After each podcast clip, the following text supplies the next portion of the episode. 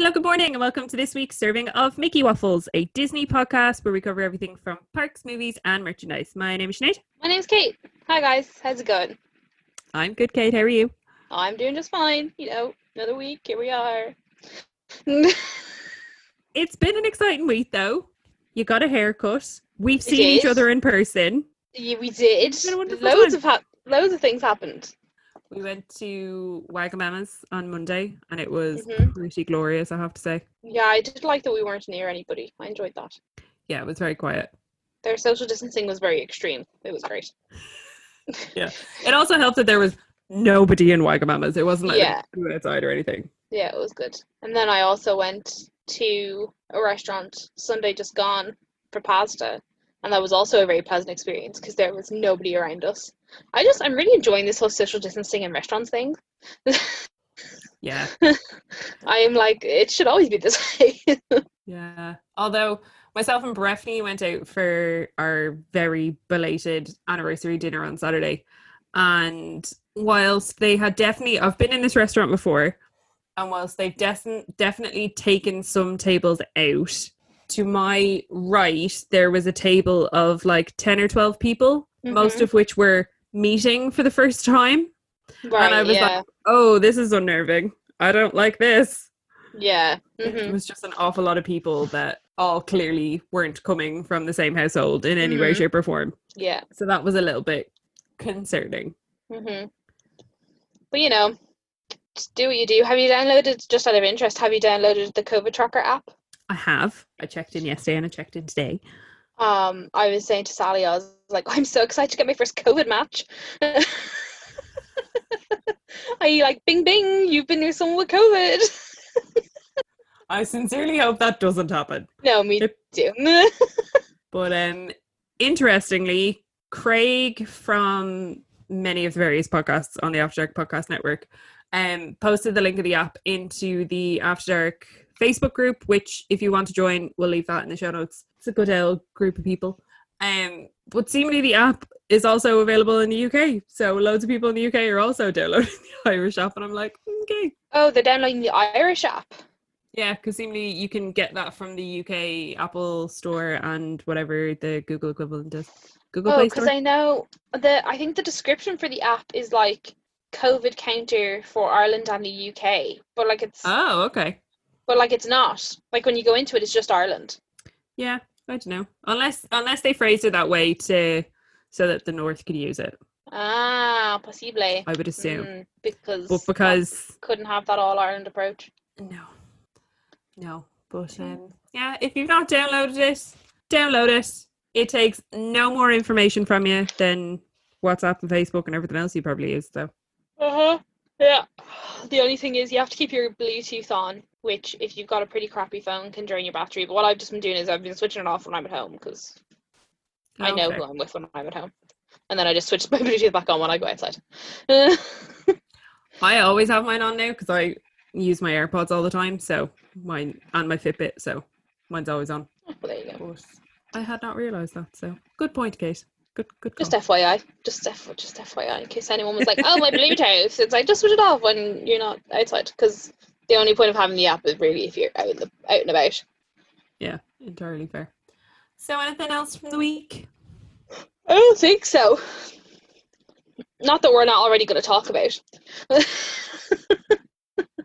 Makes sense. How was the experience with getting your hair done? I'm Uh, curious. yeah, it was grand. I rocked up. They gave me a mask. They washed my hair. They cut my hair. That was it. Did they take your temperature? No. no. Okay, fair. Um, the only thing was my mask kept falling down when she was like, so she, the, my hairdresser would get like, you know, like the fine tooth comb to Mhm. like make your hair like straight for when they're cutting it, but she kept catching my mask in it because obviously she was going down my ear, and I was like, okay, I kind of need that back, thanks. so my mask Yeah. sort of kept falling off on one side, but like other than that it was fine. The only other thing is that um they're using disposable. My particular hairdresser is using disposable, uh, like coverings. Yeah. What are they called? Gowns. Yeah, so like they don't have to wash them after every single use. They're just using disposable ones. Um, but there's no like armholes in them or anything, and they're completely just they basically are like see-through plastic bags. It's Yeah, a it's bit a weird. Yeah, it's like obviously in the wrong. I'm not complaining. It's just a bit weird.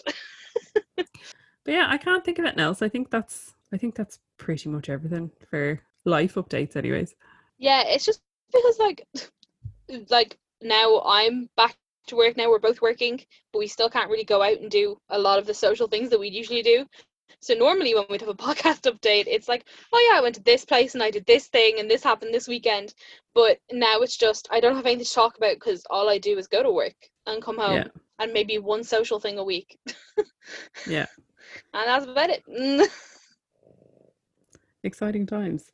Um again, you couldn't hear it last week, but I'll just Binks is being very needy, so if there are, is purring in the background, there's a weird like noise in the background, it's the cat. And there's not a whole lot I can do about it. But again, you're blessed, so it's fine. so on that note, shall we get on to a bit of news? So,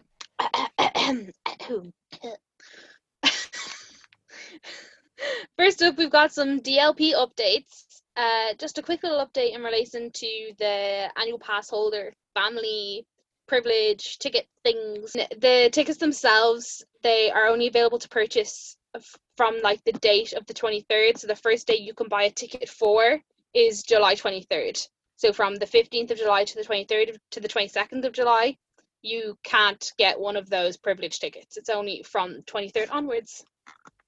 Yeah.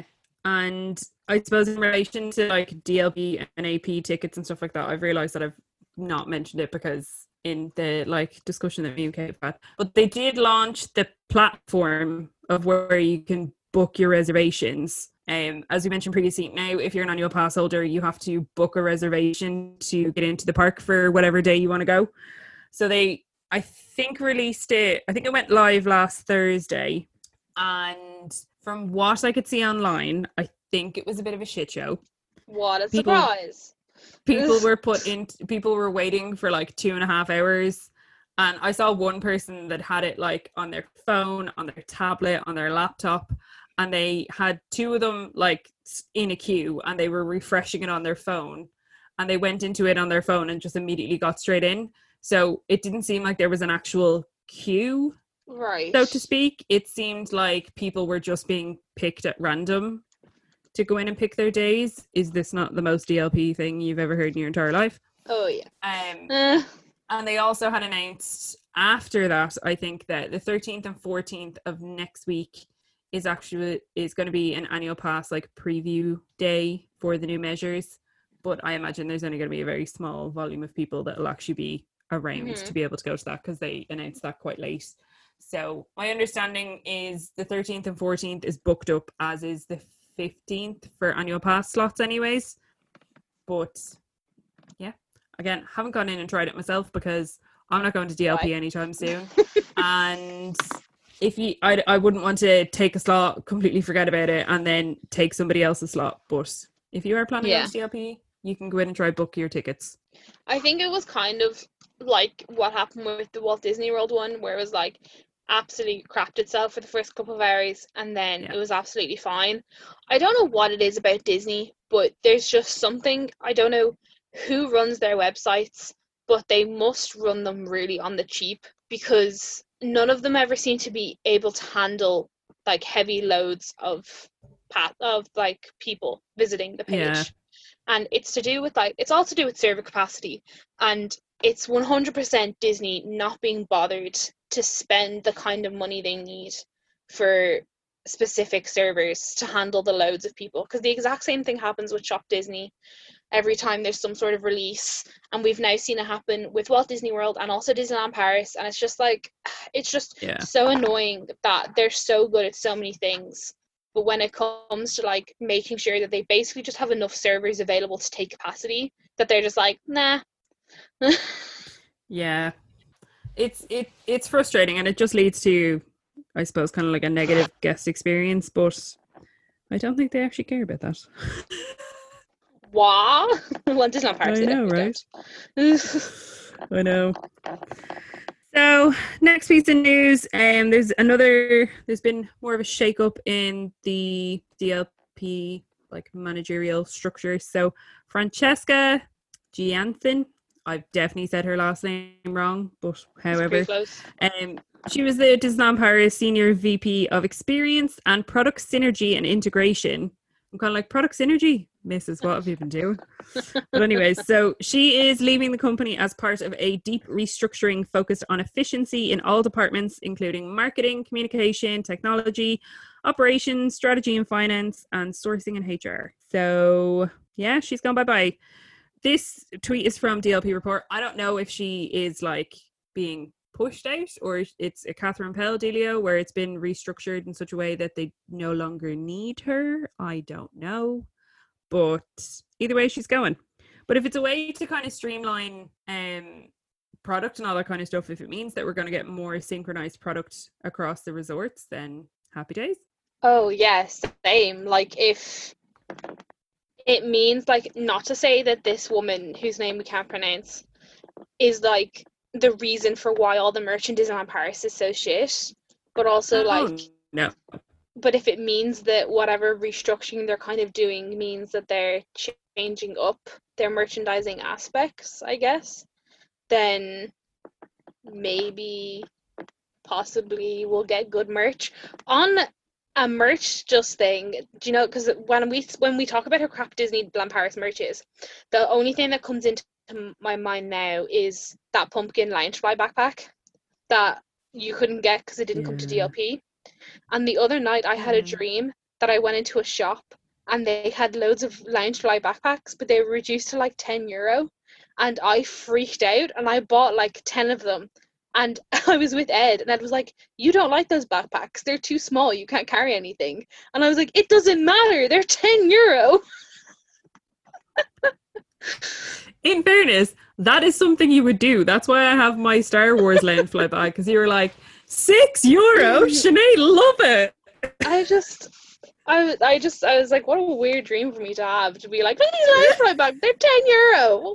What a bargain! oh, what a time!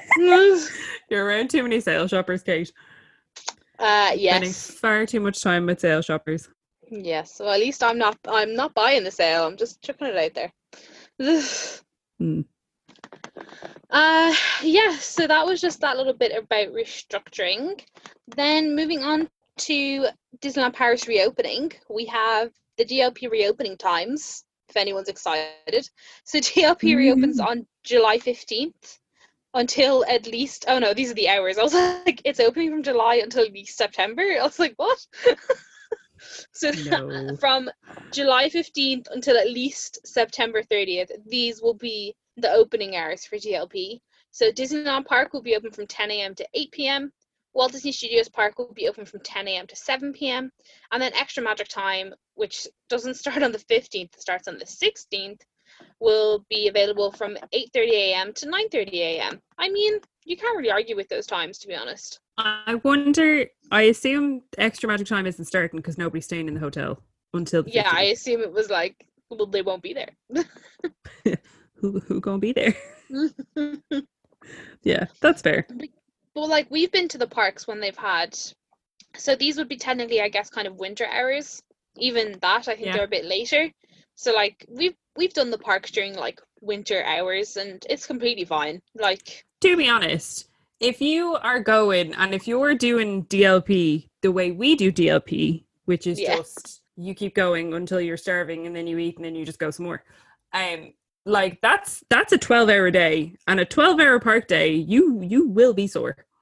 And I suppose people got to think about the fact that like there's no characters to meet and greet, there's no shows to watch, there's no parades. So like Yeah. they're really only open for their rides, Mm. and you don't need an entire day to do all the rides. Like No. the thing that really stretches out your day is, oh, I'm gonna stand in this queue for 20 minutes to meet this character, and oh, I'm gonna stand in this queue for half an hour and meet this character, and oh, we're gonna wait half an hour for the parade, and the parade will take half an hour, like all that sort of in betweeny stuff when you haven't got that to factor in, like winter hours are perfectly fine, Oh yeah, absolutely. in my opinion. Absolutely. Right. Now we've had ten thousand menus come out for the various different DLP restaurants. Yeah, what a time. so we'll go through. We'll pro. I mean, really, so we don't have that much news. We'll go through all of them. Yeah. Um, but the biggest, the biggest change is, and if you if you've listened to a lot of our episodes before, you know we love the Lucky Nugget. Big fans of the Lucky Nugget and their little shows that they do.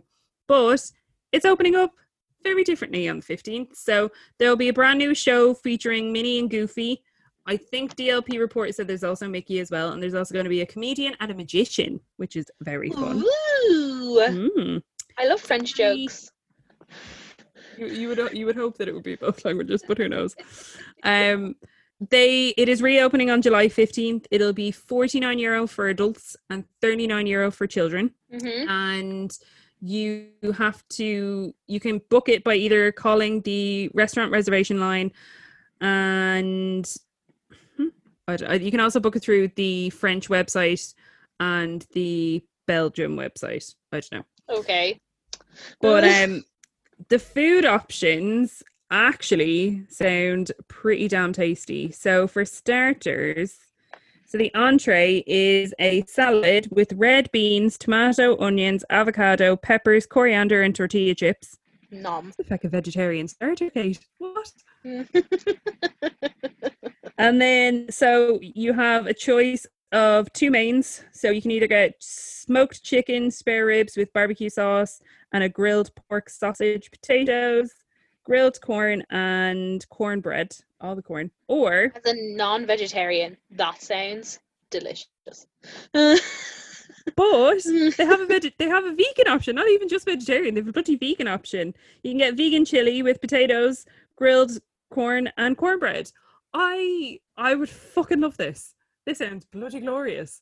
yeah, it's just I'm so glad that the Lucky Nugget has still stayed as like somewhere that well, we would both happily go to Oh yeah, because it would be really upset if they did a shake up and we're like, nah, man.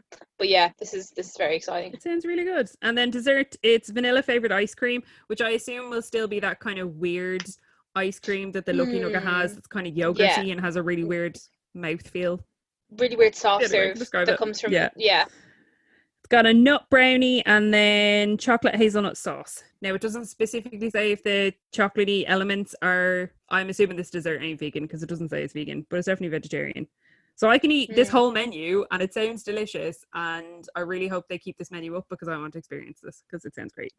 Yeah, and the fact that they've changed the characters to Mickey, Minnie, and Goofy rather than the puppeteers. Now, the puppeteers are great, but especially in the current climate where people can't meet and greet characters, adding in another way that kids can see the characters. Because, like, when you're eating your dinner, unless it's like a character meal where they're walking around, you wouldn't be expected to be allowed to go on stage anyway. Yeah. So the fact that you're just chucking the characters up there while people are eating, that's perfect. Yeah, absolutely. And the good thing about the Lucky Nugget is you can also get booze. Can Yeah, booze. My only question about this thing is that does this mean the Lucky Nugget no longer does free refills? Because I think your menu only entitles you to one drink.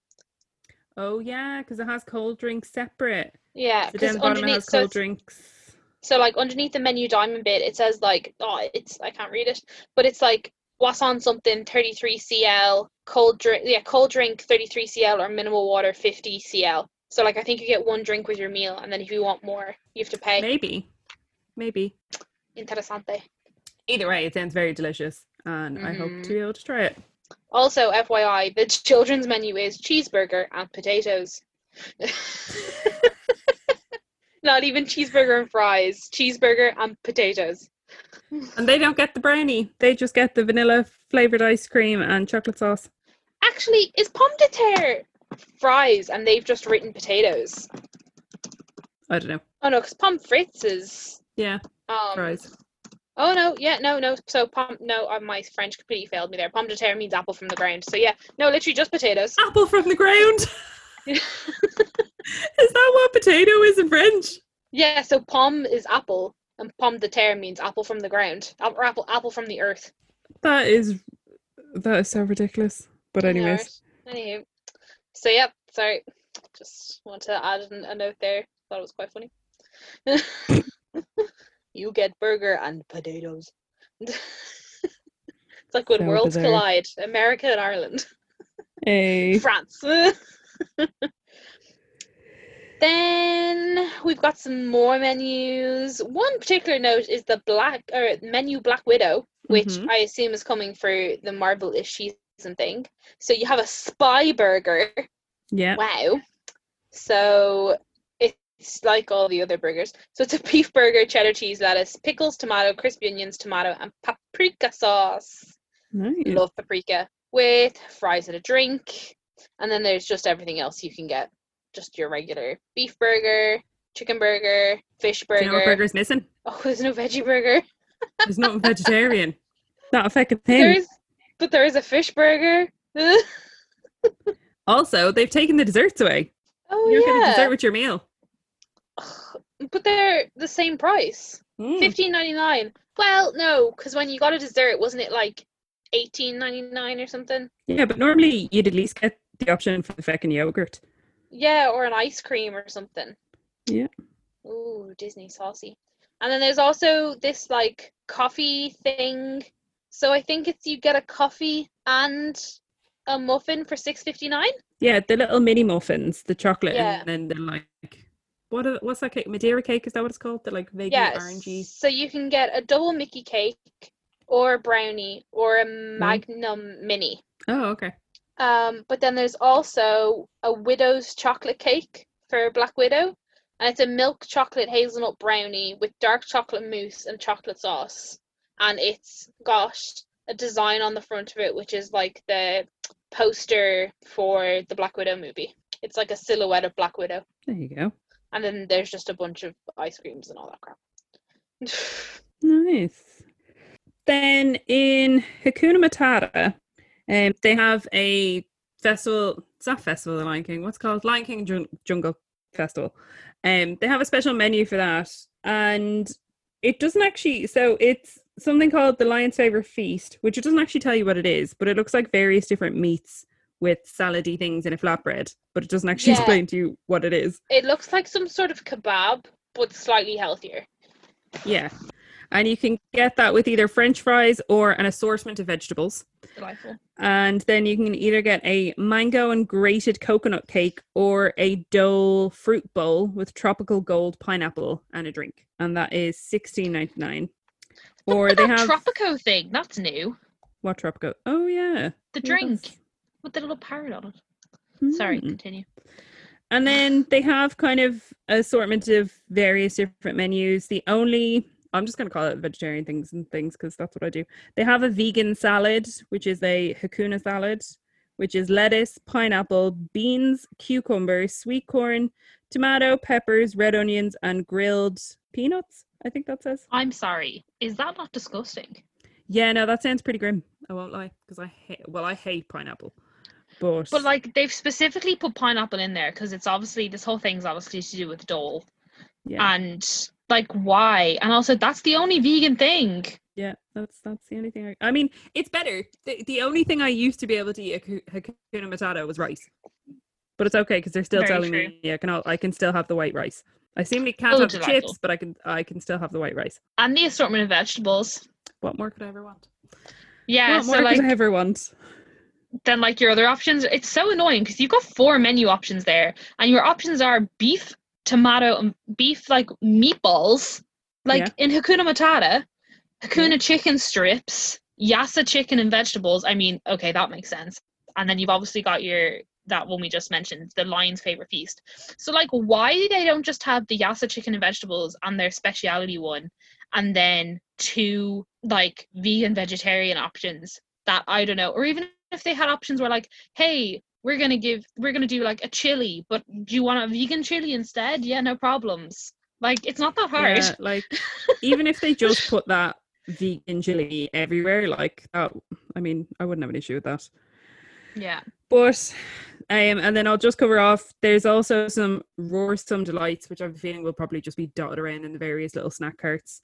Um, so you can get a drink and a muffin for six fifty nine, and it's basically just a muffin that has pineapple and leaf sprinkles on it. And you can get that in vanilla flavor or double chocolate, and then you can also get either a triple chocolate cookie or a white chocolate raspberry cookie, and they all have the same sprinkles. Hashtag theming.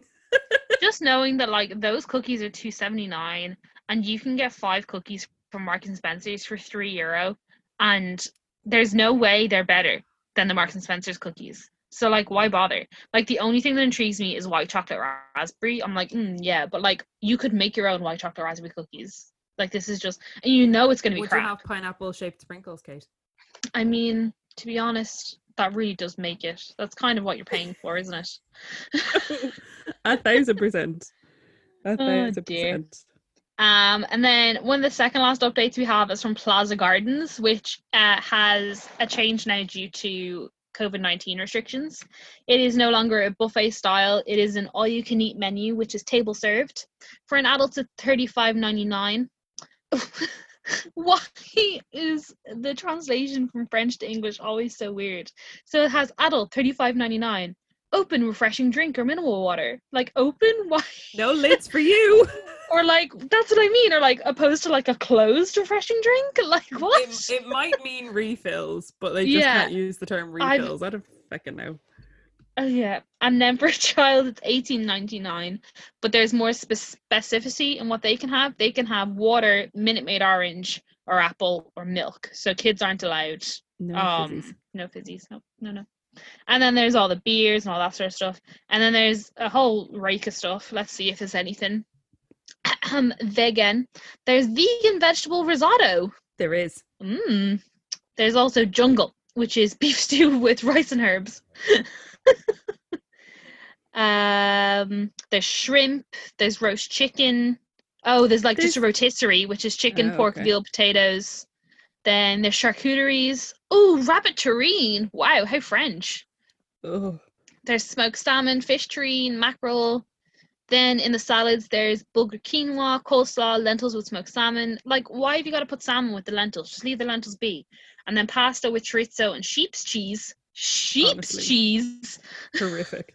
Oh, grim. Uh, and then for desserts, there's cheese, carrot cake, apricot tart, Mickey tarts, and then a banana snake mango What's a treat and banana exotic. snake? I don't know. I'm really intrigued to find out what a banana snake is.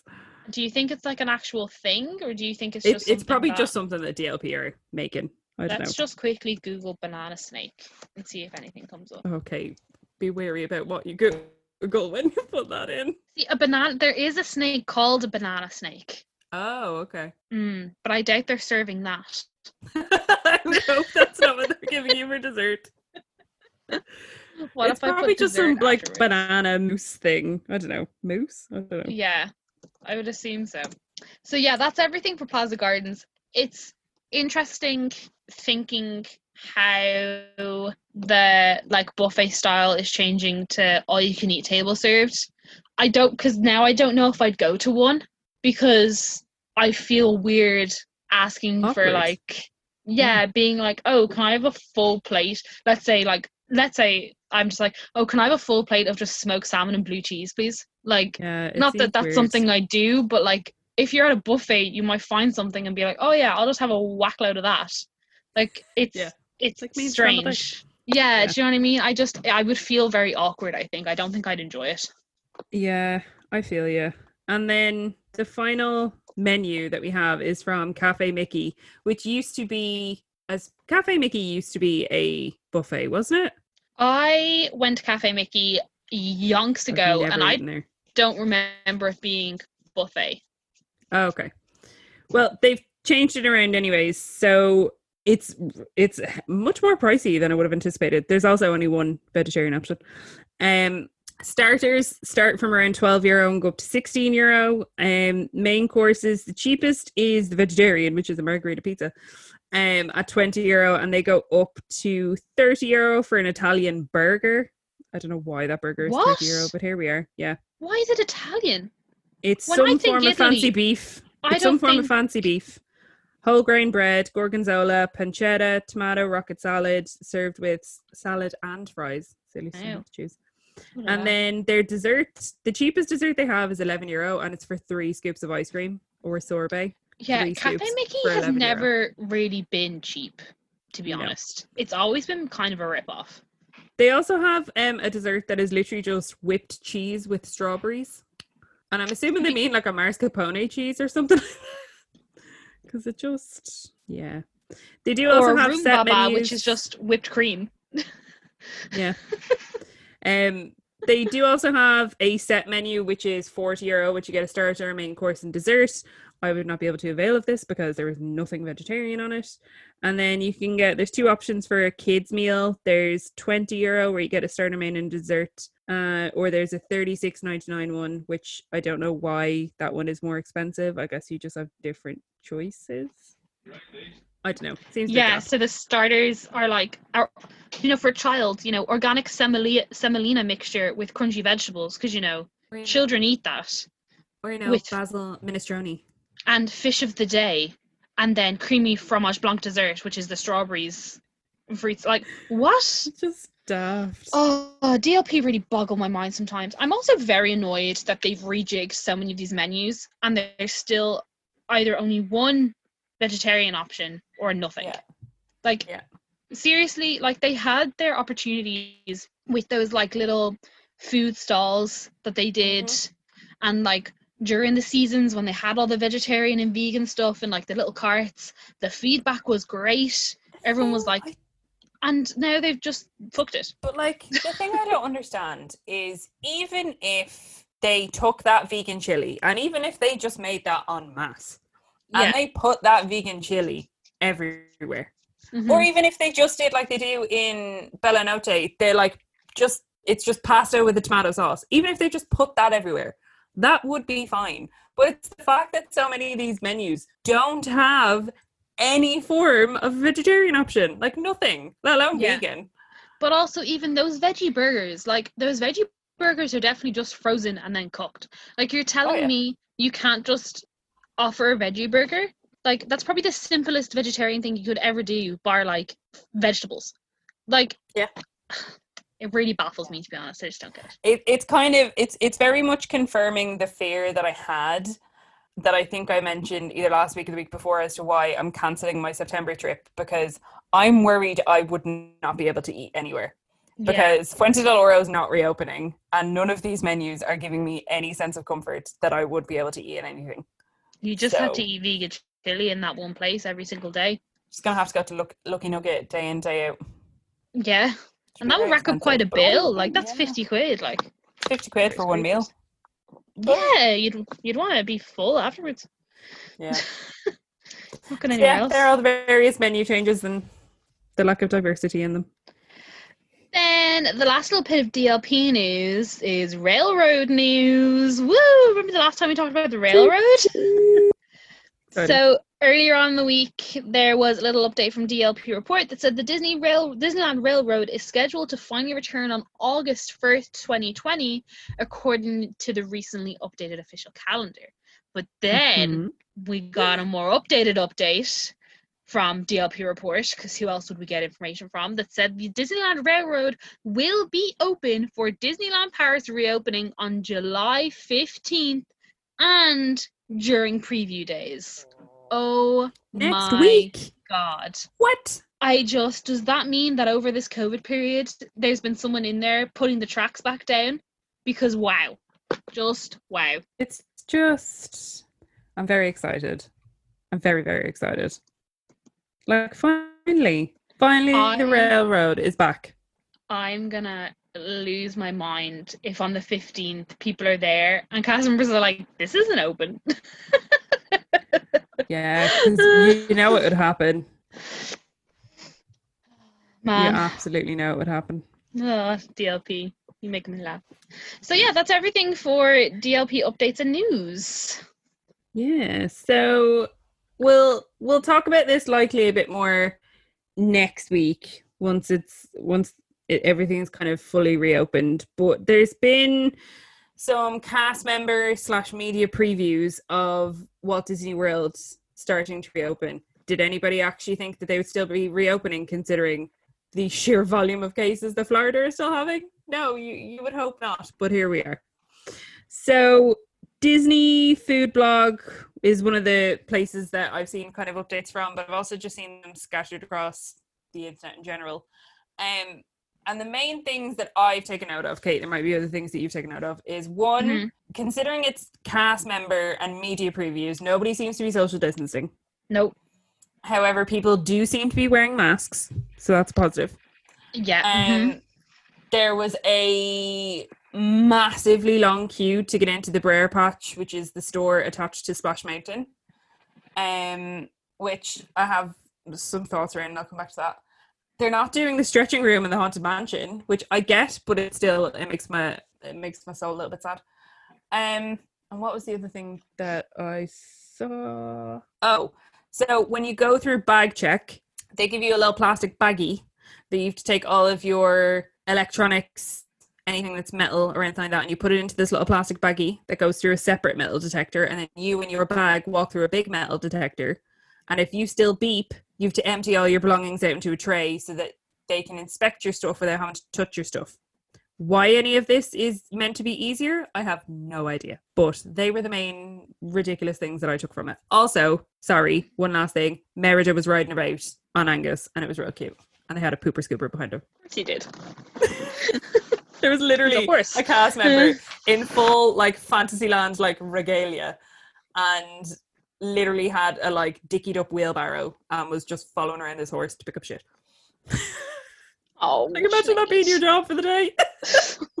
I imagine they work in the stables and that it's not like oh, a- absolutely. Absolutely. Um, but it just tickled me. Yeah, pretty much seen a lot of the same stuff. Um, I we follow a lot of American. Um, sorry, what's the word? We follow a lot of American accounts on Instagram, just on the podcast page, and I know that Americans have real problems with the mask issue, and it's violating their human rights and all this sort of jazz. But I really thought when it came to Disney, people would stop questioning it, as in like during like cast member previews and friends and family previews which are happening at the moment like specifically i just thought Yeah. you know people would just wear their masks and these issues wouldn't crop up until regular guests if you will were coming into the park Yeah. but from what i've seen on people's socials media socials social medias is that people were still getting berated for having to wear their mask to go into the parks for the magic kingdom and animal kingdom previews and that people were taking their masks off to take pictures and cast members are like sorry can you put your mask back on? And they were like no i want to take a picture. And the cast member was like i'm sorry but you have to put your mask back on. Like you just can't take it off. Like that's not how it works. And then people asking cast members oh if i buy a starbucks and walk around with my starbucks all day can i keep my mask off? And they're like no if you have a drink you can take your mask off to take your drink and then put your mask back on if you're going to continue walking around with your drink but if you're going if like if you're going to have a coffee in your hand that doesn't give you unlimited access to just remove your mask. If you need to remove your mask to sit and drink you can sit on a designated table or you can go to a rest area. And they're like that's absolutely ridiculous. How do you expect me to do that? And it's just like what?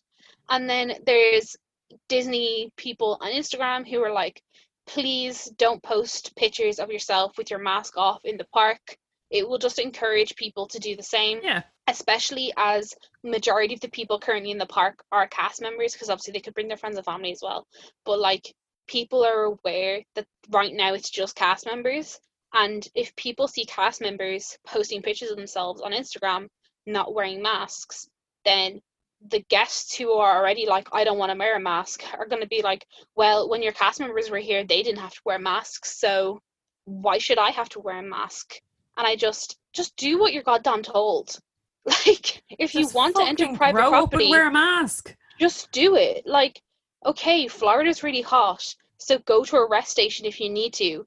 Like, or if you can't wear one, then don't go. Like, that's just the end of the situation. Stop berating people for wearing masks. Stop sending people hateful messages on Instagram because they are wearing masks. And if a cast member tells you to put your mask back on, put your mask back on. Like, just do it. There's just, and it's, I'm already sick of it, and it's not even started yet. Just, I don't know what is wrong with people. Yeah. Anywho, some nice little things that came from that anyway is how Walt Disney World have dealt with the whole social distancing and the coronavirus stuff. So they've social distancing markers everywhere, like everywhere. if there's somewhere where you have to maybe possibly queue, there is a marker there for it. they have put plexiglass screens in between the bollards in queues so that you're not breathing on the people that are on the other queue when you when you have like switchbacks and that sort of stuff and i'm like Yeah. wow that's actually pretty damn good well done disney Hmm. um then so that was the the pictures we saw for that were specifically from seven dwarfs mine train but i assume that any indoor switchback queue also has that then there was people saying for Splash Mountain that the ride was being sanitized basically nearly after every single use, which is fantastic. Yeah, and it was only one family per log. Yeah. And then also uh someone was on the monorail and they said that they're only allowing two parties per like section of monorail. Okay. And I'm like, wow, okay. So like they are taking it pretty seriously, but this just means that there's gonna be heavy delays on absolutely everything when Yeah. it's access to general public again. And all I have to say is I feel really like I feel so much empathy for the cast members who have to work right now because Yeah. I know most of them are probably absolutely delighted to be able to come back to work. Even even with the 10,000 plus cases that are coming out of Orlando and Florida every single day, like I'm sure a lot of them are still pretty happy. I showed Sinead earlier on the week their Disney released a video on their Instagram and their socials of cast members returning to work. And I just said to Sinead, I was like, it's pure Disney propaganda, but I was still like, oh, Disney. Yeah. it was it was it was intense. It was I'm so happy and I feel so safe going back to work.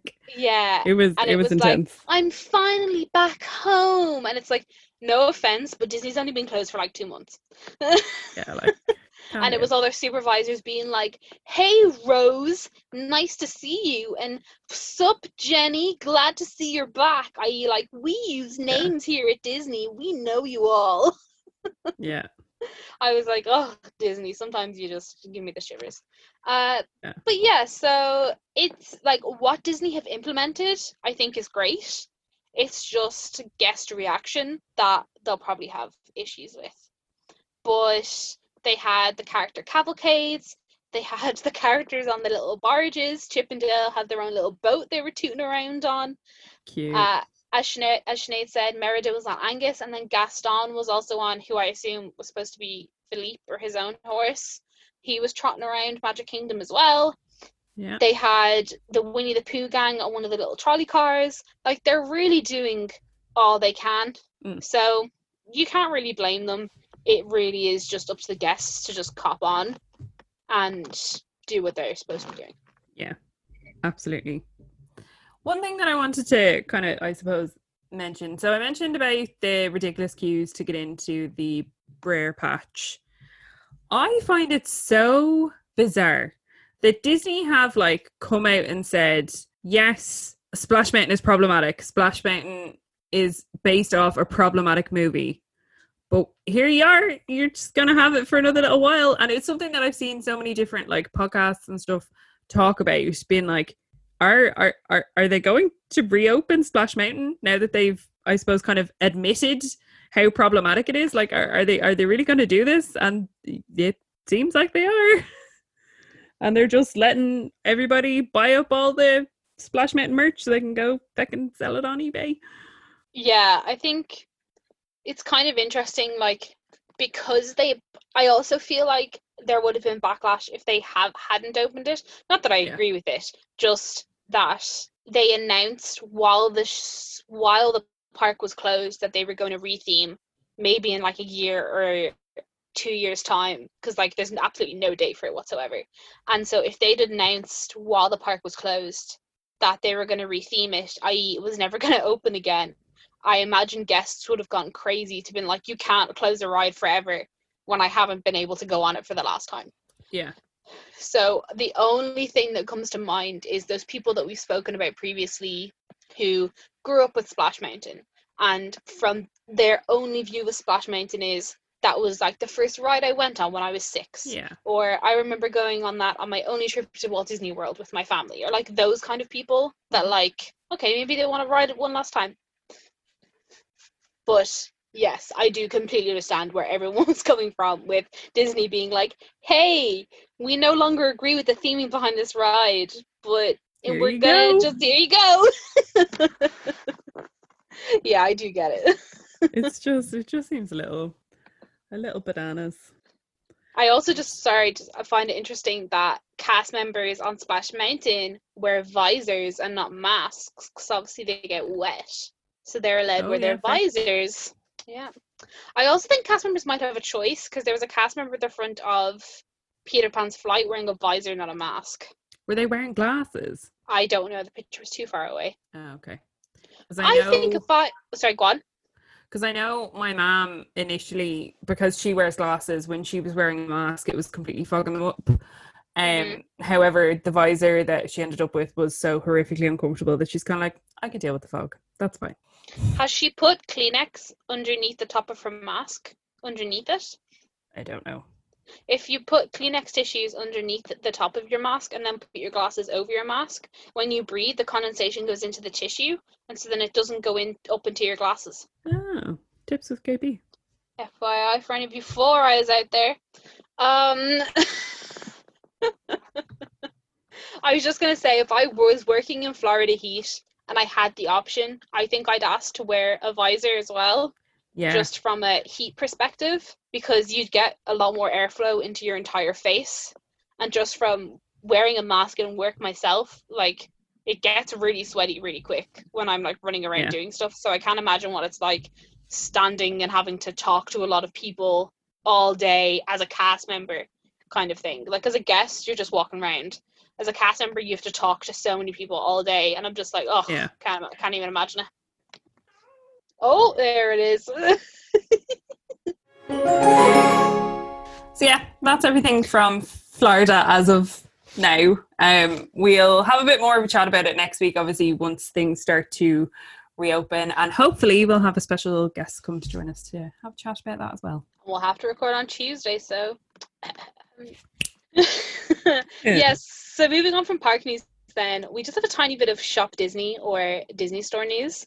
So, ages ago, it feels like Shop Disney released that they were going to be making face masks in Disney styles, but only in America. And obviously, European Disney fans went nuts, and they were like, "For God's sake, just sell them in Europe! Like, why you gotta be, why you gotta be like that?" And it was either today or yesterday. I think it was today. Shop Yeah, I think it was Disney UK and I and Shop Disney F4 and must be Dior as well. All said that they were putting pre-orders up for packs of four for twenty pounds. Well, on Shop Disney UK, so you can get four masks for twenty pounds, and they come in small, medium, large, and extra large. And there's something else I was gonna say. Oh yeah, they're pre-ordered, but the shipping date isn't until the 31st of August. Yeah. So like that's miles away. literally two months away, basically. Obscene. Uh, so yeah, I know that there's been a lot of comments from people being like, "Oh, my friend got some in America, and they said the sizing is really off, and they're too small, and they hurt their face, and they're too tight." So when you go onto the website, it explicitly says new European sizing. So I guess they've changed it. So okay. on the Disney Store page on Shop Disney, so you've got your options of small, medium, large, XL, and then it has a size chart which helps advise you which size to pick. And knowing Shop Disney, I was like, oh, if I go into the size chart, it's gonna be like a regular one, but it's not. It's for the masks. So there's measurement A, which is one part of your face, and measurement B, which is another part of your face. And depending on how big that part of your face is, they tell you which size to go for. So then you go to this handy little button here that says how to measure. So your measurement A is measuring from the bridge of the nose to the bottom of the chin. That's measurement A. Yeah, that's the one. We're doing this And at the same time, FYI, just for visuals. And then measurement B is from the front of your ear to the tip of your nose. And then when you have those two measurements in centimeters, that gives you what size mask you need to order from Shop Disney. And there you have it. So the biggest measurement they have is 17 to 19 centimeters. Measurement B, which one's that? So this one. So from your ear to your nose, if you're 19 centimeters wide, you should get extra large. Oh, I kind of wish I'd like measured my face. Measured your face. Yeah. I find it quite interesting. I assume small fits children, and I would imagine most adults would probably need large because a lot of people on Instagram were like, I bought medium as like a thin lady and it was too tight on my face. And I'm like, well, it's not really got anything to do with your weight, love. your your face could still be Oh, long. for like. I'm like, it has absolutely zero to do with your weight, with how long your chin is, you dumbass. Anywho, so yeah, they've they've absolutely tons of designs up there. Comical. They have a Star Wars pack. There's like a classic Mickey Mouse pack. There's the actual face ones, so it's like Winnie the Pooh's face, Stitch's face, Mickey Very Mouse's face. They look weird when they're on people though. Then there's also a Marvel pack, a Pixar pack, a Princess pack, and that's it. But yeah, to be honest, I mean, the only bad thing about them, I'm kind of like, is that they don't get dispatched until the 31st of August. But just out of interest, the masks. So, do you know when you go on to Shop Disney and it's like, so many people have looked at this in the past 24 hours? I was looking at the mm-hmm. Star Wars ones, and 25,000 people have looked at those in the past 24 hours. Oh wow. 25,000. That's crazy. Uh, That's just a I that just- product. I just clicked into the face ones and it's saying that 18,921 people have viewed them in the last 24 hours. So maybe the Star Wars ones are the faves. Oh, wow. Isn't that crazy? Madness. So, yeah. Madness. That's just that about the old face mascaroonies. Yeah. And then just to chat about some other Disney merch. So the sketchbook ornaments for 2020, we've got to kind of see the initial few that they've announced. And honestly, they're real pretty. Yeah, I'm very excited. I texted Ed and was like, hey, I know we don't want to go into this. Like, really, I don't want to go into the Disney store in town because I just, it feels like it's going to be too tight. But I'm also like, if I'm going to buy these decorations, I'm not ordering them online. Oh no, absolutely not. Because Like you want to make sure that it's not a dodgy one. yeah, like we both worked in the store long enough to know that some of the ornaments that come through are hella dodge with paints. Yeah, so You got to make sure you, it's it's like those little princess figurines that you can get in DLP. Like you have to you have to look and make sure you get one with a good face. absolutely. So I Plus, think. I mean, oh, sorry, go on. it's going to be y'all's first Christmas in your new house, so No, you got to right? get some. And they always have the little year on them, so I mean, you have to get some. Ah, you know what? You've just sold it. So obviously, I'm gonna get the Rapunzel one because I buy every single Rapunzel decoration they ever make, and It's cute. really cute. It's very nice. That Moana one though, Yeah, I feel like they used the last Moana one was very similar, but I think this one's better. I think I got last year's Moana one, and I think it was just her with her arms. She didn't have the headdress on. She certainly didn't have the swirl. It was just those like standard like hanging princess ones. Then there's the Tiana one. I want the Tiana one. The Tiana Here. one's so pretty. I have a question. So in Yeah. Princess and the Frog, is the shop is the restaurant she wants to call wants to open not called Tiana's Place, not Tiana's Yeah. Palace? Yeah, I don't know why. Because this ornament says Tiana's Palace. and I know that in the movie there's that thing where like the first bit of the movie says Tiana's Place and the second bit says Tiana's Palace. But I'm like, Maybe it's because she becomes a princess in the end. yeah, So is that like what it palace. means? Because like I would she has so. her royal gloves on. So I assume that's but I'm like, you're really like not dehumanizing her, that's not the word I'm looking for, but like the whole thing of her movie is that she wants to open a restaurant, not that she wants to find a prince. And now you've made an ornament true. of her being like Tiana's palace because she's a princess. And it's like, no man, she wanted to be a female business owner and run her own restaurant called Tiana's Place. And you ruined Yeah. it. Anywho. Yeah. Um, can I just say the Belle one is real shit. Yeah, it's a bit crap, isn't it? I feel like all of the princess ones are really cool. Like I love the Merida one with the Will o' the Wisps. Absolutely want that. Yeah. Mulan Mhm. one with her dressed as Ping is amazing. I feel like all the princess ones are really cool and really detailed. And then Belle is just real shit. like what like that little thing the arch they've got like it's not even special it's not even something you've ever even seen in the movie before it's crap Bizarre. there's also loads of princesses missing so i assume wave two and probably wave three are going to have them as well. I'm also highly enjoying highly enjoying the WALL-E and eve one because Definitely. they have had the same WALL-E and eve decoration for about five years now. And Yeah. it's been them with the little fire extinguisher which is a cute ornament but i'm mm-hmm. so glad they've got one with WALL-E holding a little christmas tree little santa hat on. Isn't that so cute I'm so obsessed with this. So me and Bref have our own Christmas tree in my house, and last year we bought some of the Shop Disney ornaments. So we each picked out one, and then I think they, I think it was when they were doing the three for two. So we each picked a personal one that we wanted.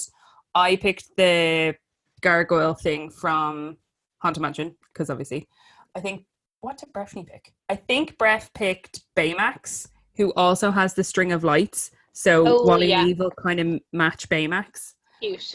um, which I'm happy about. And then I think we got the Donald and Daisy sitting in Dumbo because that was just real cute.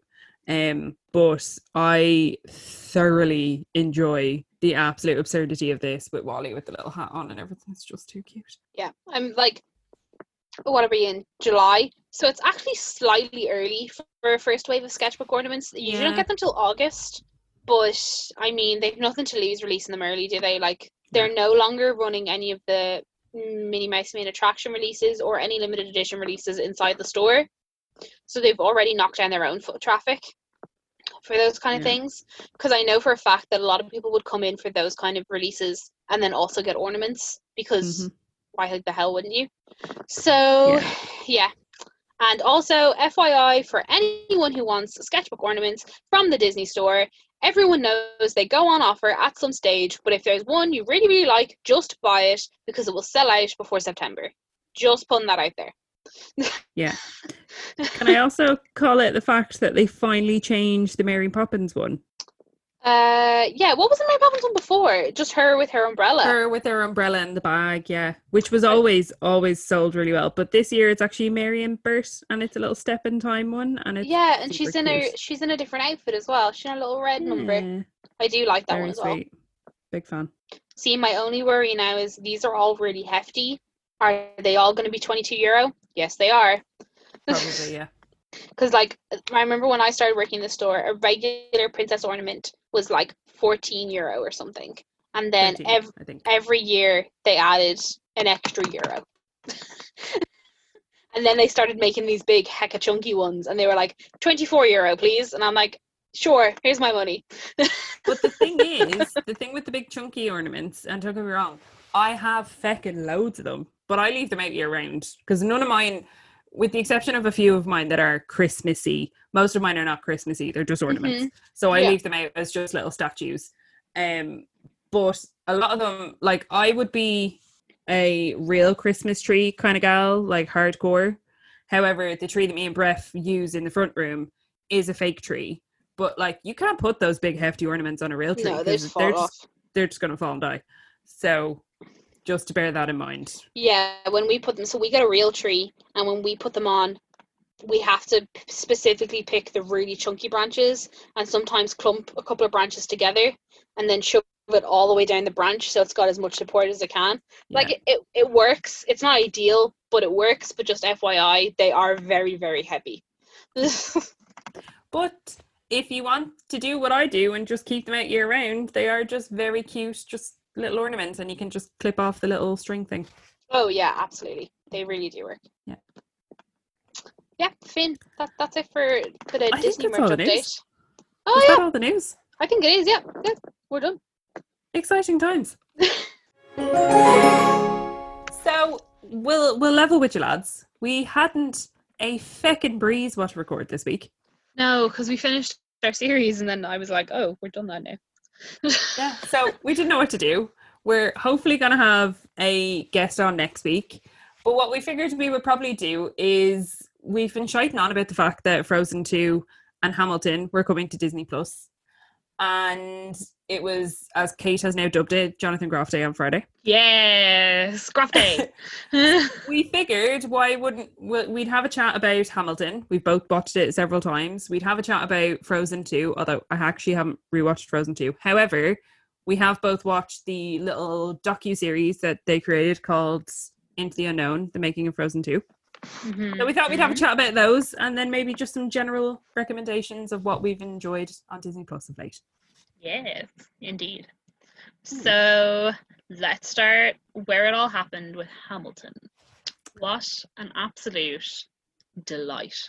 Oh, it's it's so good. Like I I just don't know how to comprehend how fantastic the entire show is. Like it's weird talking about it because this is I'm not marveling Disney. This was no work to do with Disney. No, it no. wasn't it wasn't shot with Disney. Um Thomas uh what's his name? Thomas Klein. Oh no. Thomas Kail. I was close. So Kail, who directed the show and also directed the recording, nothing to do with Disney. It was all done before Disney even owned it. Yeah. But like just it's fantastic. The show's fantastic. The music's fantastic. The actors are amazing. The characters are fantastic. The staging is amazing. The moving stage is like phenomenal. They only use like, like 10 props throughout the entire film. Like they use the ensemble in order to like move the scenes because the stage doesn't move. Like it's just everything about it is fantastic. Yeah, it's just because I have obviously heard everybody talk about Hamilton and all the kind of hype around that. I'm one of these people that like I love musical theaters. Like if I enjoy a musical theater show, like I hardcore love a musical theater show. However, I struggle sometimes listening to just the soundtrack of things without actually seeing it. Uh-huh. And- Yeah. I will hold my hands up. I am not above watching a bootleg on YouTube. I did it with Heather's. I've done it with Mean Girls. I, I'm not above it. However, I could never find a decent Hamilton one, and For reasons. for reasons, yeah. Um, so I kind of struggled to connect with it. I tried listening to it. I've done the same with the Beetlejuice musical. Again, massive Beetlejuice fan, and I've zero doubt that I would absolutely adore the musical. But I just I can't make that connection without kind of visually seeing it. So I've kind of been like, okay, I'm not vibing with Hamilton. I'll put it in a box. I'll see it at some stage, and we'll all be G. So me and Bref watched it on Saturday, and it's just it's just absolutely amazing. Like the sheer talent and ingenuity that's involved in that show, like everything about it is just it's so simple in a lot of ways. Like there's Yeah. not 10 million costume changes. There's not there's quite a lot of ensemble cast, but the main characters, most of them double up. So there's Mhm. not like this massive like realm of main characters where you've 10,000 different faces to remember you're that person, you're this person and all that kind of stuff. And like as you said the stage itself is is pretty bare. It's it's pretty barren.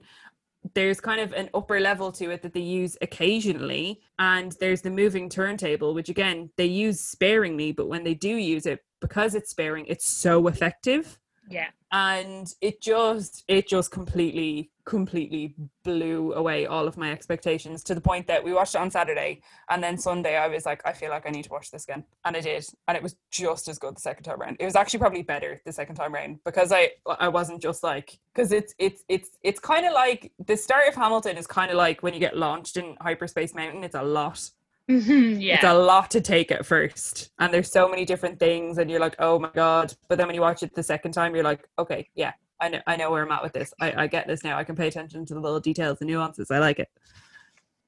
Yeah, and one of the most like one of just one of the most special things about why the original Broadway cast is so good is the majority of the cast were there for when it was off Broadway and when it moved to Broadway. So obviously Lin Manuel Miranda, Christopher Jackson who plays George Washington, and then Daveed Diggs who oh is just phenomenal, who plays Lafayette and Thomas Jefferson. They were with the cast from the workshop up until the Broadway debut. yeah Then every other cast member, apart from Jonathan Groff, was with them from off Broadway to Broadway. Like the cast is so entwined with each other. It's they've they all feel the vibe. Like it's just it's so good. Like there's so many hidden meanings behind things. There's so many chore like choreographed bits of it that like you could watch it like five to six times and still not catch everything.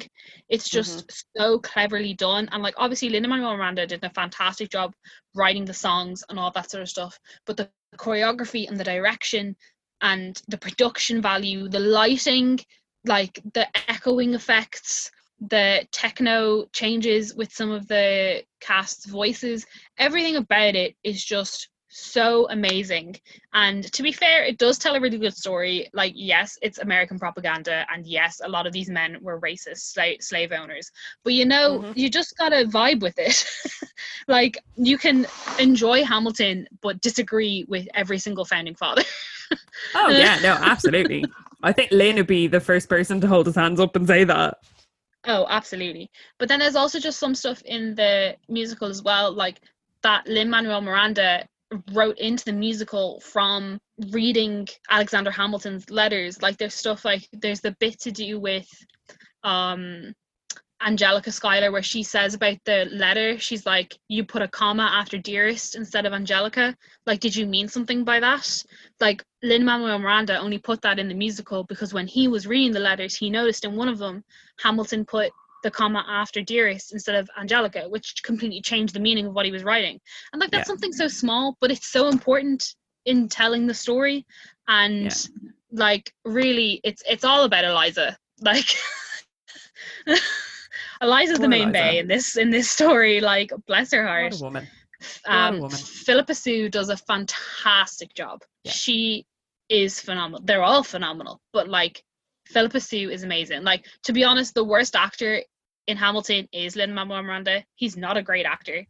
He's just Lin Manuel Miranda. yeah, do you know what I mean? And like Hamilton also isn't a very difficult part to play. He sort of Yeah. just flows with the story because it's his story.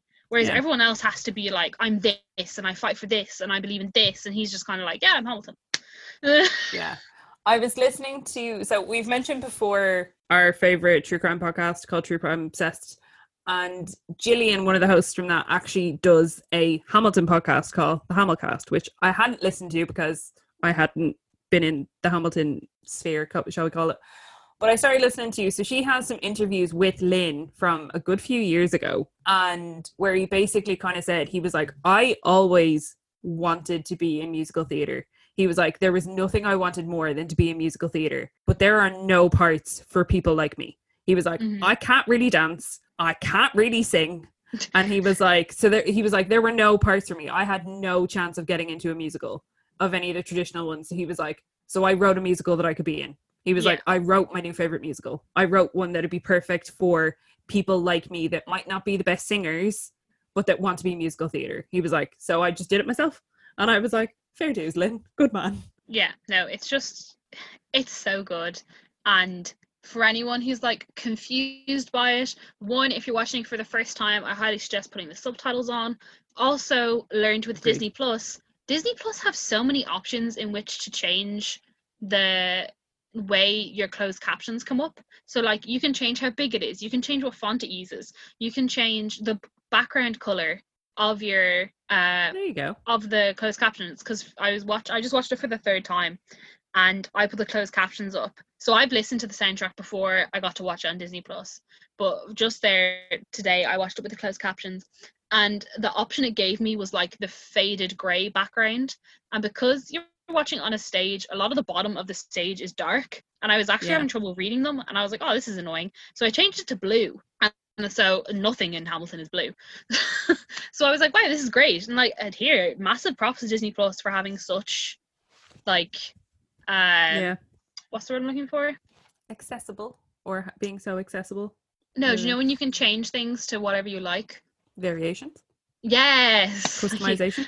Yeah, cause yeah, customization. That's what I was There looking for. Thanks. I feel Like like prop- I'm just your thesaurus. I feel like that is my role on this podcast. Ma- like massive props to Disney Plus for having such customization on your closed captioning. I thought it was very good. Um so yeah, I have a couple of uh Hamill film uh facts if you'd like to hear them. Go for You know I love a fun fact. So in the US, app downloads for Disney Plus went up by 74% over Holy July shit. 4th weekend. Yep. Holy shit. oh now I wonder how much of that was Hamilton and how much of that was Frozen. To be honest, Oh no, It but was they already prob- had Frozen. Never mind. yeah, so it was just Hamilton. I was thinking the same thing, yeah, because I was like, so there's I don't have any stats for Europe because you know who gives a fuck about the EU, but Mhm. for the US it was up by 74%. Um, then I I know you said yourself that if you avail, so you can no longer get a free trial for Disney Plus. It's not a thing anymore ever since Hamilton came out. And if you got a free trial on July 3rd, you're you don't have access to watch Hamilton. you have to be on a paid subscription account. Which You got you, know got what? for that. I I'm like fine, just do it. Like it's seven ninety nine a month. Pay for one Yeah. month if you really don't want anything else on Hamilton. A ticket to Hamilton cost over two hundred dollars. Minimum. Plus, in fairness, Hamilton cost Disney $75 million. yeah, they gotta make their money back. Like, So I ain't surprised. Then there's also just one little thing which I noticed, but I wasn't sure if I'd noted, like if I'd made it up in my head. But at the very beginning, when there's the Disney castle Yeah. and there's the fireworks above the castle, so the fireworks hit the beat of the music, which they don't usually in Disney films, and that was, was- specifically Kail's idea. Which I'm just like, oh, director from start to finish, what a guy! Yeah. I was listening to, so again, to reference Hamilcast podcast. So Lin has done new episodes with Gillian all about the Hamilton movie and all that kind of stuff. And they said to him, they were like, What do you want to do with the castle entrance? And he was like, What do you mean? And they were like, You can you can put the mo- movie over the castle. Do you do you want to just pick a song or whatever? And he was like, I get to put my music over the castle. Because obviously, like he wouldn't have had that same, I suppose, kind of level of control to do with Moana Yeah. because all he did was write the music for Moana, so mm, it wouldn't Yeah. have been quite the same thing. So he was just like, "Oh my god!" Yeah, but it really like for people who were hardcore Hamilton fans, I know they went crazy because they initially kn- knew the music and it just it's so seamless the way it goes boom boom boom boom. It's so good. It just Yeah. really sets you in. But then also Lin Manuel Miranda has written another musical called In the Heights. Mm-hmm. And in that musical, there's a specific lyric in one of the songs that says, We love the fireworks, look at the fireworks. And so when Lin Manuel Miranda tweeted about the fireworks, everybody just added him and went, We love the fireworks, look at the fireworks. cute. So it was it was a very it was a very wholesome musical moment, I believe. Uh so yeah, that was that was what I had. It um basically app downloads went through the roof. Just crazy. I also have to give it up to Disney Plus for not absolutely shitting the bed when this all went Yeah. live. So Hamilton went live at 3 a.m. in the US and it was seamless. Everything was fine.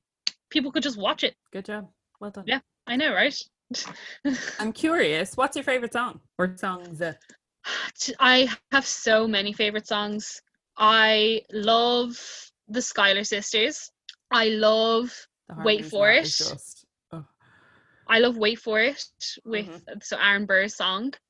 Um, the Ten Duel Commandments I really like because it really hits very good.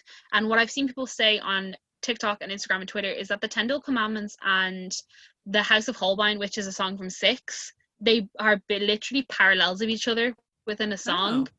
And I'm like, wow, yeah, that's so true. So if any of you have ever listened to Six and House of Holbein, and then the, the Ten Duel Commandments, make that opinion for yourself. Um, but yeah, the one thing I have to say about Hamilton, which I think stands to it really well, is that what I hate in musicals are ballads because I initially switch off. I'm like, I'm now bored. I don't care anymore. Like, I like musicals because they're interesting, there's a lot going on. And when you stick a ballad in the middle of a musical, that's one person singing by themselves with nothing else happening. And I'm initially Yeah. bored and I don't care anymore. And I'm like, Fair. when's the next choreographed number? But with Hamilton, that never happens. no. Like, yes, there are singular songs, and yes, there are somewhat ballady type songs, but there's always stuff happening, and the lyrics behind the songs are also so important to the musical that I never switched off, and I was always interested. Yeah. So, if a musical can do that, then I don't see why everybody shouldn't have accessibility to be able to understand what's going on. Yeah. What about you? What songs do you like? I'm I'm a little bit ses- obsessed with Satisfied and that kind of like Yeah. Satisfied Hopeless Mhm. remix. Yeah. Oh. So beautiful, so obsessed with Angelica's voice. Um, I also just love all of the Thomas Jefferson songs. So like, what did I Oh. miss is Yeah. cracking. What did I miss is so good. It's like, hey, I was in France literally smoking weed with a bunch of ladies. I came back to this new, like, founded America, and oh, you want me to be Secretary of State? Yeah, sure, let's roll. I just I I love that whole sequence, and then I also love Room Where It Happened. I just think that's great. Oh, yeah, Room Where It Happened is very good as well. So, so good. also, there's the song I I actually don't know what song's called. It's when Amber is talking to Hamilton and he's like, Why do you write well, like you're running out of time? Mm. Do you know what? That could be the name of the song. I'm actually not really sure. But like the way the circle, the way the moving stage is used in that particular thing, it just Yeah.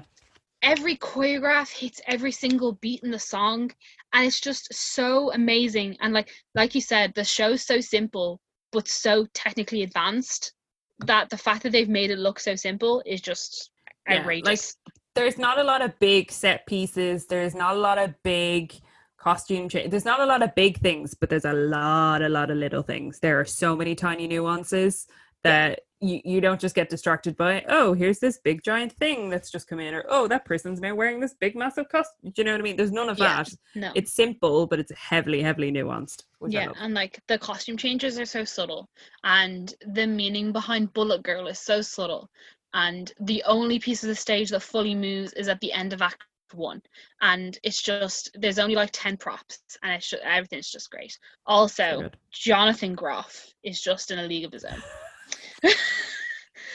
when he's just like drooling while he's singing. yeah I don't know if you've seen any of the TikToks, but it's like me going to see Hamilton uh, with Jonathan Groff as George III and the like the front row, and it's like POV of this, and it's like someone coming in and they've got this massive raincoat on, and they sit down, they put their hood up, and then they get their umbrella out, and they put their umbrella up, and they're like ready to go. oh, so good. But yeah, a oh sorry, go on. I was just gonna say, I have a feeling I know what you're going to say, but marks out of five. Oh, five, absolutely. Like Yeah, you can't fault the Without movie.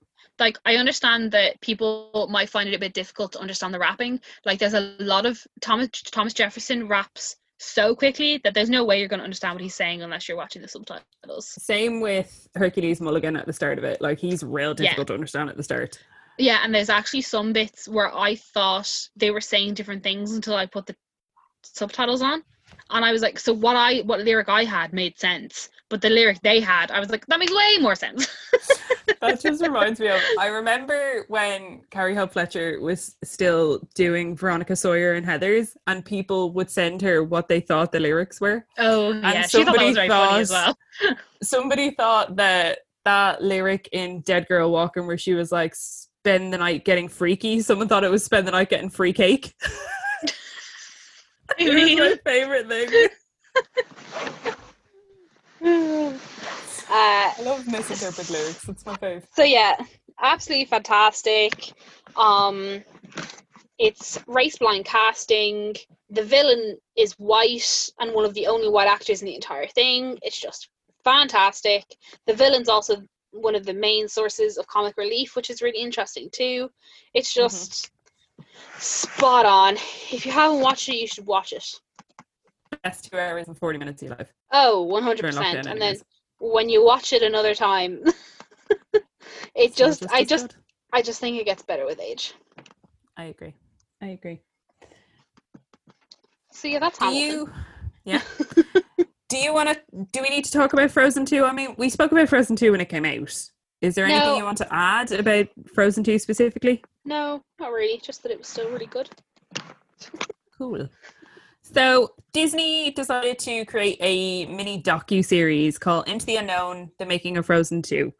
And you mainly follow the two directors, Jen and Chris. I feel like we're I feel like we're best pals now after watching it. Hey, it's weird, right? Honestly, like Jen is just like ultimate like role model goals. Like she just she just seems fab. I'm sure she's probably not all sunshine and rainbows all the time and hashtag Disney propaganda. Although, can we Um, please call out the fact that at no stage did we have good old Bob Iger poking his head in. Not once. Not once did we see him in this entire fucking series. no, no. I was very shocked.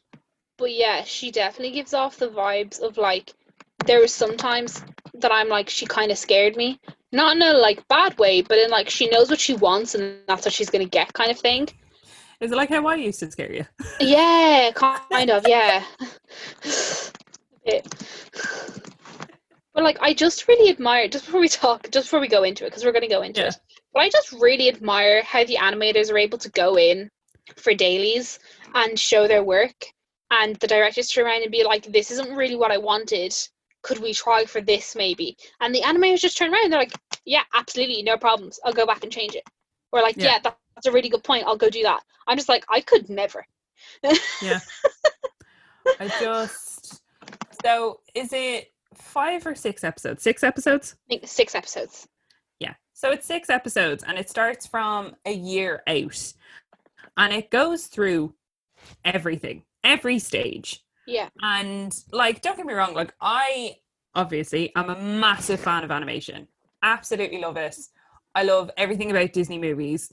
And like obviously you know that it's very technologically advanced. It's very highly skilled work to be able to create a Disney movie. But fucking hell. Animation is just like mind blowing. It's so crazy. Like again, obviously we as very basic Disney fans in the terms of like we understand that there's definitely more than one layer of animation to a movie. But I didn't know there was that many layers of animation to a movie. Honestly. Like you basically start with your storyboard and then it's basically from the point of like hand drawing a character to the end product, it goes through like seven different departments just for the animation, not even for the sound, just the animation. but it's it's even the fact of like I assumed I assumed that like the voice actors went in and did like say one week they go and they record all the songs and then one week they go and they record all the like the actual like talking bits. I just assumed that was all like one and done you do it all the one time. No. And again, that's just me being naive. Like I fully didn't realize how often people had to kind Come of poke in so they could change things. Like it's just it's mind blowing. hmm I just like I don't know how much we want to talk about in terms of like giving away stuff, but because I do think everyone should go watch it and everyone should fully understand how much work went into that movie because it's Yeah. insane. But like it's so interesting. Like they had their first screening not to staff, like only like six or eight months before they were supposed to release the movie, and they changed literally twenty five percent of the movie because it didn't hit right. Yeah. And one of my favorite scenes in the movie wasn't even in that one. They had to redo it and come up with this scene for the end movie. And I was Yeah. like, I can't imagine Frozen 2 without having that scene because Yeah. it just hits so well. Yeah, and it's just like, and then you kind of see you see the like director and the producers kind of side of it, but then you also you get like this little moment from this female animator, and she's like, "Yeah, so I came in and I had a post-it note on my desk, and it, all of these things that I've been working on for like the past three, four months are they're just gone. They're just not in the movie now. So I've been given something else to start working on now, and I'm like, that must be so soul destroying. Like you would get, you would obviously get used to it. Like I imagine shit like that happens all the time in animation Mm-hmm. but like c- can you imagine just being like i've spent months creating this and now in a split second it's just gone Yeah, I think the one thing that really helps you remember, and to be honest, I do think the directors and the producers and stuff are very supportive. Like I know it comes across like that in the sh- in the show because obviously it's being filmed by Disney for Disney by Disney. But I do still get that vibe of like the directors and the producers are really there for their staff. Yeah. and like if stuff happens, they will genuinely happily help you. And I think it's really a case of if you come in and your scenes have been cut that like they haven't been cut because what you did was bad they've Hmm. been cut because that part of the story didn't work in the movie Yeah. and like that's got nothing to do with how well you animated those scenes kind of thing Yeah. i also i think it's so interesting how because like again and this is all just stupidity on my part oh, naivety is probably Yeah, not kinder way of stupidity, saying it just- to myself but like you I just, I wouldn't just like wasn't aware yeah Um, but it's interesting. So, like, obviously, so in this, in Frozen 2 in particular, the director Jen wrote the story side of things. But it's so interesting seeing. So, like, they show this scene where Olaf becomes, I was going to call him Papa Smurf. It's not at all. it's but like Pabbie? the elder, the elder gnome. no, no he called? he's called pabbie when he becomes Pabbie. And you see that being animated, and he's presenting that to Jen and Chris, and they've never seen it before. So it's kind of like she just writes the story, and then it's up to these individual animators, and there's like 70 of them to look at that story and then create that in their head. And it's Yeah. just when he's showing her, she's like, How on earth did you even come up with Mhm. that? And like they were breaking down the various elements of Olaf that became Pabbie, and it's just Yeah. it's just it's it's nice seeing that each of whilst there are so many people working on it each of them have their individual influence that they get to directly have on it because whilst the director will write the story, they kind of then have to each individually interpret that and then create the visuals off the back of it. Yeah, So it's just it's crazy. Like we understand how much work goes into an animated film, but like by watching this, you really understand how much work goes into making an animated film.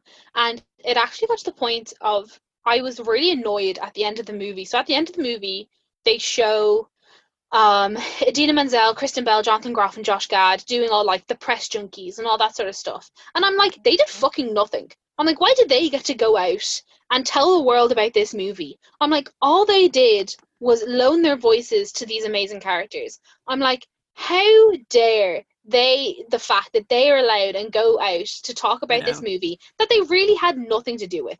Like I know. It's I obviously that's exactly how every single movie works and Yeah. I'm pretty sure that none of the animators would want to go do that because that's not the kind of people they are. But Yeah. it just I was like I wish they do these kind of docu-series for like every animated movie because I want to know Yeah. about all the people. I want about about the people who came up with the Atahala um the Ahtohallan um scene and I want to know the people that figured out that this was the best way to portray this story. And I want to know all those people because they're the bits of the movie that I loved. Like yes, the Yeah. actors loan their voices which make the characters come alive because without voices they'd be nothing. But I'm like all of these other bits have nothing to do with them. Yeah. No, absolutely. Wow. it it's the type like that's the type of content that I will forever continue to have my Disney Plus subscription for. Because don't get me wrong, Yeah. I like having access to the movies. I like having access to the likes of the Mandalorian and stuff like that. But it's the behind the scenes stuff that I find so intriguing. So I'm just like, just just keep doing this. Like any of, and I get that they're not going to do it for every movie because Lord knows no one needs to watch the making of Artemis Fowl. But if they No. could do it, if they could do it for those big like Mhm. animated movies, the big Pixar movies, the big Marvel movies, stuff like that, like I I want to understand the background of it because it's so fascinating. Yeah, and like they really they show you so much. And like there's a couple of bits where the producers are like, no cameras today, like we've got shit to do, like fuck off kind of thing. But they really show you so much. And I also one thing interesting when they showed the when they showed a scene of Frozen 2 in D23, I remember when that happened that you couldn't find any footage of the song they'd shown or the four lead cast singing Some Things Never Change, and you couldn't find it anywhere, obviously for major reasons.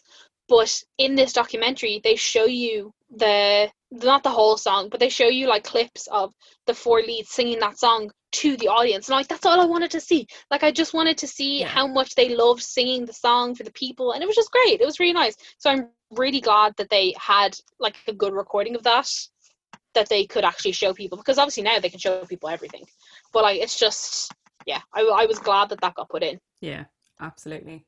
I just I don't know if if they could just keep making little docu series about this for everything, like, and I do literally mean everything. If they're creating a new parade, show us what that all looks like. If you're building a new ride, show Yeah. us what that looks like. If you're creating new fireworks for the Disneyland Paris 30th 30th anniversary, show us how you do that. Do you know what I mean? Like I just I I find the background side of things so much more interesting. Not more interesting, but you know what I mean? Well, like you watch no, a the movies are good. lovely.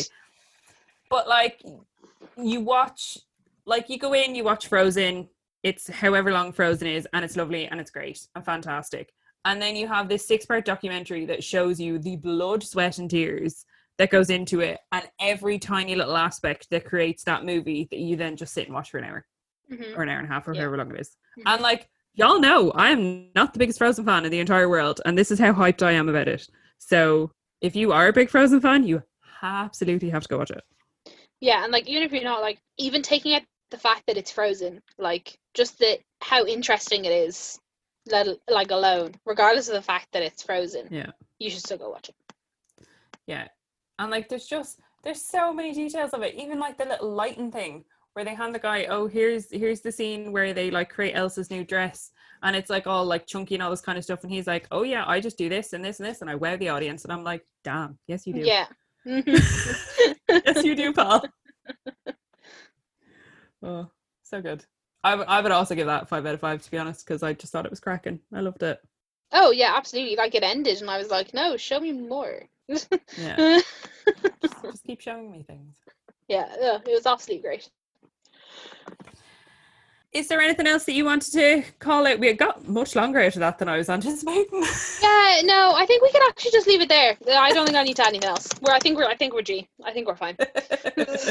we we we've been on Zoom for nearly two hours now, so. Yeah, I think we're G. But if there's anything else that you guys have unearthed on Disney Plus, do let us know. Oh yeah, absolutely. And if you do watch Hamilton or Into the Unknown: The Making of Frozen 2, please let us know what Or you think. preferably both. Yeah, oh yeah, do both. Yeah, that is your thoughts. And yeah, as I said, we should hopefully have a special guest with us next week. So keep an eye on social media and we shall hopefully pop up some information about that. So as you guys know, we have been doing our lockdown quizzes. We were doing them every second week, but now that life is slowly but surely going back to normal, we're going to try and move them to a monthly basis. So the last Friday of every month.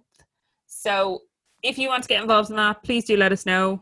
If it's taking place on the last Friday of the month, that will be the the 31st, of July. 31st. So it's literally the last day of the month. hmm So 31st of July, give us a shout if you're free and you would like to join. And yeah, I think that's everything for this week. Yeah, thanks so much for listening, guys. If you want us up on Instagram, it's at Mickey Waffles Pod. If you want to hit us up on Twitter, I mean, don't because we're not on there, but it's at Mickey Waffle Pod. Instagram's really where it's at. Um, so yeah, if you want to hit us up, just just add us. Absolutely. Feel free to share the podcast with your pals, with your granny, with your dog, especially your dog. And don't forget to leave us a review if you're listening on Apple Podcast, or as Kate likes to say, rob someone's phone and leave it on theirs. Yeah, you know it. So yeah, thanks so much for listening, guys, and we'll see you next week. Bye. Bye.